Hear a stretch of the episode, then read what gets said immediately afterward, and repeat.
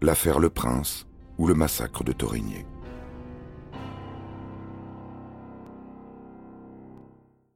La commission de révision se confronte d'abord à l'heure du crime, sur laquelle il faut revenir une fois pour toutes. Roland Agré et ses avocats vont leur démontrer que Danny le Prince était incapable matériellement de commettre seul le quadruple meurtre. Rappelons les horaires. Dimanche 4 septembre 1994, Danny a toujours dit être rentré entre 21h et 21h30. Il s'endort après 21h54, heure affichée sur le radio-réveil. Il a vu Charles Bronson à la télévision, il marchait avec un jeune homme dans une rue sombre. Ce soir-là, TF1 a diffusé dès 20h53 Le Flingueur, réalisé en 1972 par Michael Winner. Le film dure 1h40. La scène aperçue par Danny survient à la 51e minute. Il était donc 21h44 quand il l'a vu. Soit, les légistes situent le décès de la famille Le Prince entre 21h30 et 23h.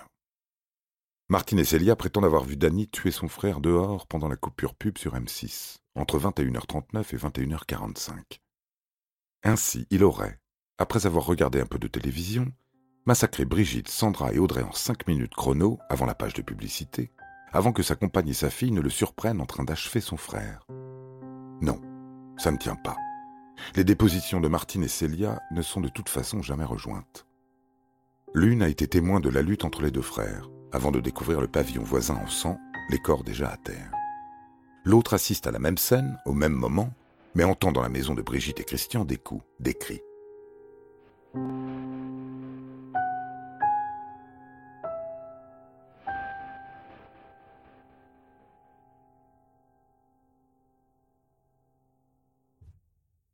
La commission s'intéresse beaucoup à Martine, qui entre-temps a divorcé, récupéré son nom de jeune fille, Compin, moins lourd à porter. À son égard, il y a beaucoup à dire. Il y a en premier lieu ce fait, rapidement éludé. Retour en septembre 1994. Dès sa garde à vue, un hématome couvre son nez.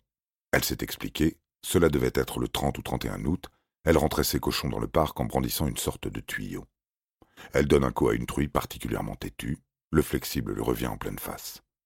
Nul n'avait remarqué l'hématome avant le drame, mais Célia, présente ce jour-là à la ferme, confirme les déclarations de sa mère. L'anecdote n'a jamais convaincu, notée dans l'arrêt de renvoi de Dany le Prince aux assises, puis complètement occultée. S'il n'y avait que ça. On s'est toujours étonné du traitement accordé à Martine durant l'instruction, ni inculpé, ni officiellement soupçonné. Avec le temps, les langues des proches se délient. La commission découvre que le commandant de la brigade de recherche du Mans, chargé alors de l'enquête, connaissait personnellement Martine. Nelly Hatton, la nounou, confirme, avance même une aventure entre les deux. Le major dément farouchement, admet avoir rencontré à deux ou trois reprises les parents compins après le crime. Du reste, il n'a mené aucune audition, bien que la garde à vue de Martine se soit déroulée dans une pièce voisine de son bureau. Au potentiel conflit d'intérêts se superpose un autre, plus invraisemblable encore. Entre 1972 et 1977, avant son mariage avec Danny, Martine travaillait auprès d'un médecin à Arnage, gardait ses enfants, auxquels elle est restée très attachée jusqu'à assister à leur mariage. Il se trouve que l'un d'eux, un certain Vincent Cador, entre en 1993 à l'École nationale de la magistrature et effectuera son stage de juridiction à la cité judiciaire du Mans. Et voilà qu'en septembre 1994, l'auditeur de justice atterrit dans le cabinet de la juge Céline Brunetière, pile au moment où celle-ci écope de l'instruction du dossier Le Prince. Soyons clairs, il n'avait aucun pouvoir juridictionnel, ne pouvait pas influer sur quoi que ce soit. Il a même pris les devants, informé par le procureur adjoint, qu'il a aussitôt tenu à l'écart des actes, des témoins, de tout. Il n'empêche que ni le major de gendarmerie, ni le jeune stagiaire ont été formellement extraits de la procédure.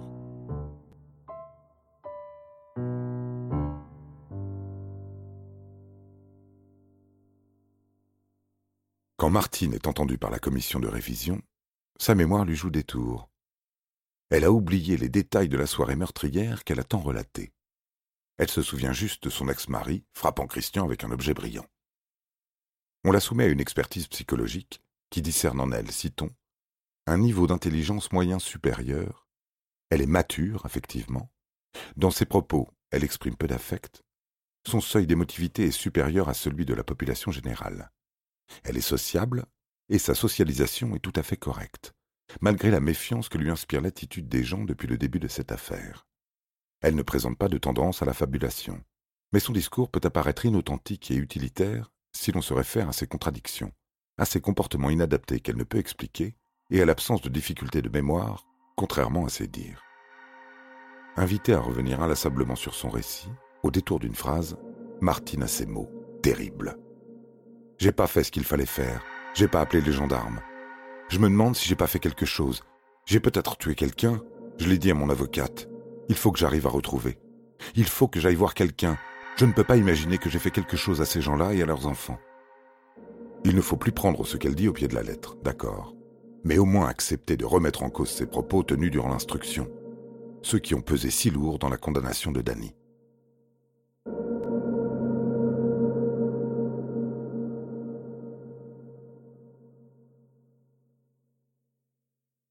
Bien que brillante, la contre-enquête servie par Roland Agray et ses avocats ne répond pas à toutes les questions.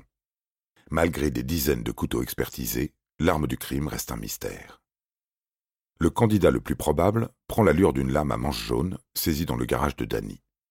On y prélève un ADN pouvant correspondre à ceux de Martine ou d'une des victimes, Audrey. Quant aux traces de pas dans la maison, elles demeurent anonymes. L'élément nouveau le plus troublant, apte à dédouaner pour de bon Danny le Prince, finit lui comme un coup d'épée dans l'eau. Le 25 décembre 1997, à une heure du matin, Madame Pralon-Rouxel, dentiste à Sargélément, reçoit un coup de téléphone tardif.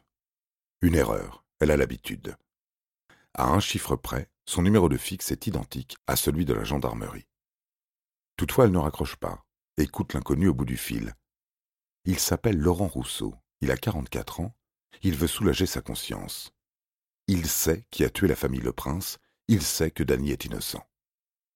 Le dimanche 4 septembre 1994, il prétend avoir travaillé au noir chez Christian Le Prince. Dans son grenier, il installe un circuit électrique. À 14 heures, il entend en rez-de-chaussée des éclats de voix, deux femmes qui se disputent. À 14h30, il voit par la lucarne deux gamines, Sandra et Audrey, arriver à vélo. À 16 heures, des hurlements, puis le silence. Laurent Rousseau se risque à descendre, remarque Solène dans une chambre et remonte avec elle. Dans le couloir, il passe devant les deux filles, gisant au sol, et devant Brigitte, agonisante, toujours en vie. À 16h30, deux hommes et une femme entrent dans la maison, achèvent la mère il reste toute la nuit caché sous les combles avec Solène. Le lendemain matin, voyant les gendarmes arriver, il redépose la petite dans sa chambre, se réfugie dans le grenier, puis s'enfuit dès que possible par la lucarne, par la gouttière. Personne ne le surprend.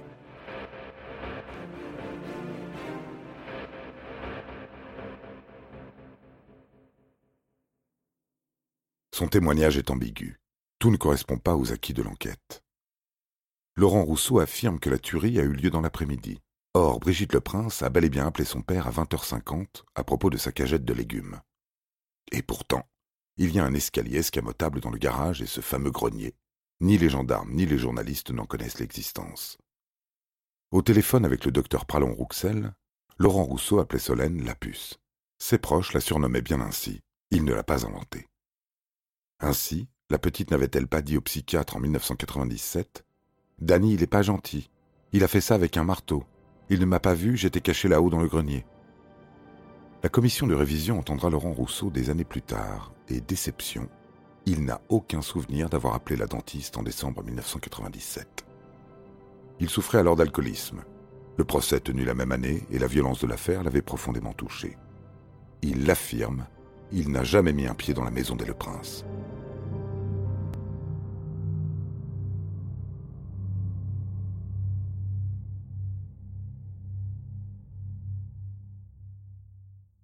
L'étude de la requête de révision prend du temps. Deux années s'écoulent, la mère de Dany et de Christian, René le Prince, hélas, et ne croit plus au miracle. Le 15 juin 2007, à 66 ans, elle plie son linge, range ses affaires et met fin à ses jours. Endeuillé, le comité de soutien essuie le revers. Roland Agray perd patience. L'enquête traîne, les gens meurent, les médias s'ennuient. Il veut bousculer son monde. Dany le Prince n'est pas fait du même bois. Il vient de perdre sa mère. Il ne va pas en plus se briser la nuque en glissant du toit de la centrale de Poissy, où se sectionnaient les phalanges. Son allié lui suggère alors de se déshabiller dans sa cellule, intégralement, plus de téléphone, de parloir, de travail à l'atelier. à poil devant la justice, le symbole a de l'allure.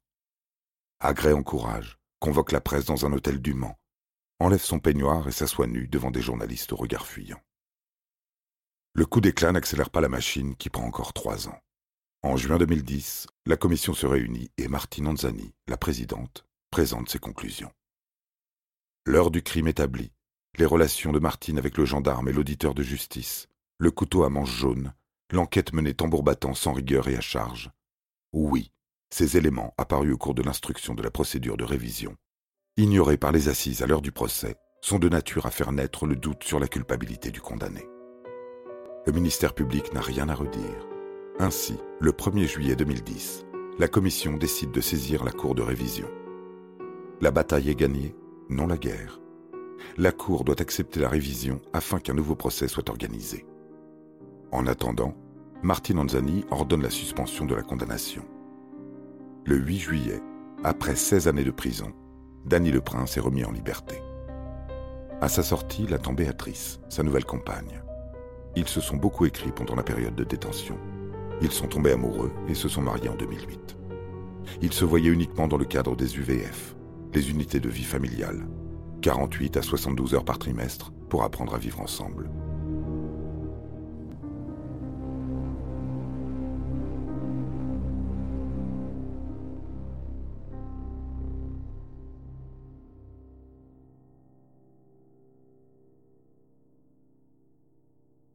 L'idylle ne dure pas. Si la justice a mis quatre années pour étudier la demande, elle statue en neuf mois et énonce en trois minutes. Le 6 avril 2011, Bertrand Louvel, président de la Cour de révision, rejette la requête et met fin à la suspension de l'exécution de la condamnation. L'audience est levée, les détails sont dans l'arrêt, circulés. Hébété, Dany le Prince enfile ses menottes, s'apprête à passer la nuit à la santé. Il n'a pas rêvé pourtant.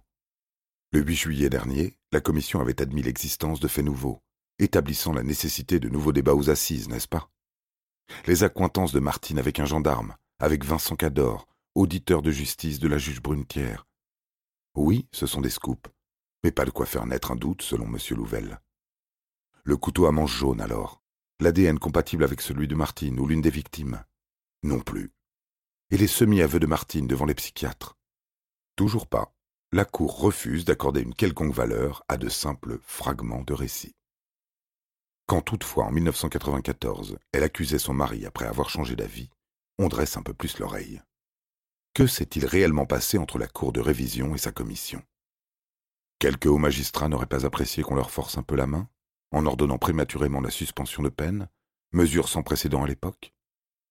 Martine Anzani, présidente de la commission, ainsi que d'autres, n'hésitent pas à sortir de leur devoir de réserve, dénoncent publiquement une décision honteuse, cruelle. Roland Agré les rejoint, avec ces mots bien à lui. La justice est pourrie. Comment quatre pimpins endimanchés peuvent le remettre en prison Comme ceci. Danny le Prince retourne derrière les barreaux. Il a 54 ans.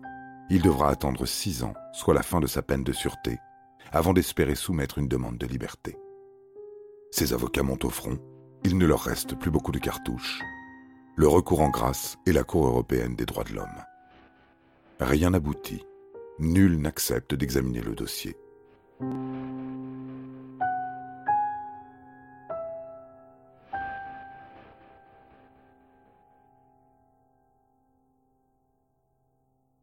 Parfois lunatique, le système judiciaire sait aussi se montrer sympathique quand il le veut. Un an plus tard, le 19 avril 2012, le tribunal de l'application des peines de Melun lève sa peine de sûreté. Chouette, il n'est plus contraint d'attendre 2017 pour déposer sa demande de libération conditionnelle, il peut espérer revoir le jour avant la soixantaine. De fait, le 19 octobre suivant, il salue la maison d'arrêt d'Agen, affublé d'un charmant bracelet électronique, le dos courbé par une montagne de conditions. Résidence fixe chez sa compagne dans le Lot-et-Garonne pendant sept ans. Indemnisation de la partie civile, obligation d'exercer une activité professionnelle, interdiction de gambader dans la Sarthe et de parler à la presse. Malgré toutes ces conditions, c'est bien entendu toujours mieux que la prison pendant encore quelques années.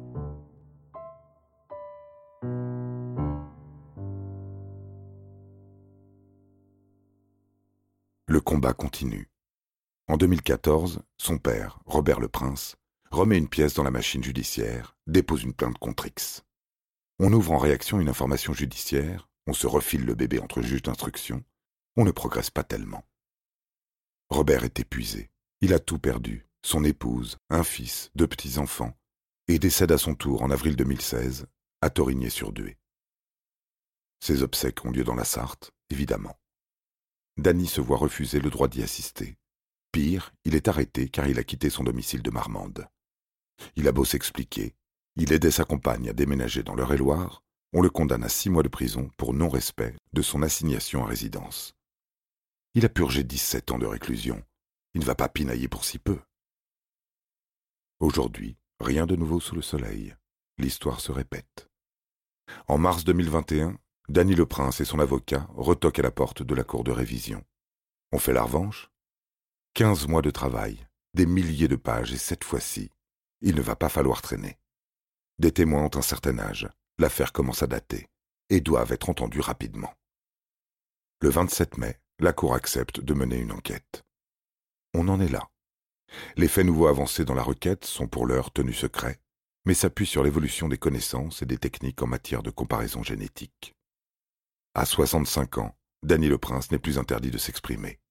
Alors il enchaîne les émissions de télé, de radio, écrit un livre, hurle à la terre entière son innocence il se bat bec et ongle pour rejoindre Roland Agret, Guy et les autres, pour devenir le douzième accusé depuis 1945 à tirer le gros lot.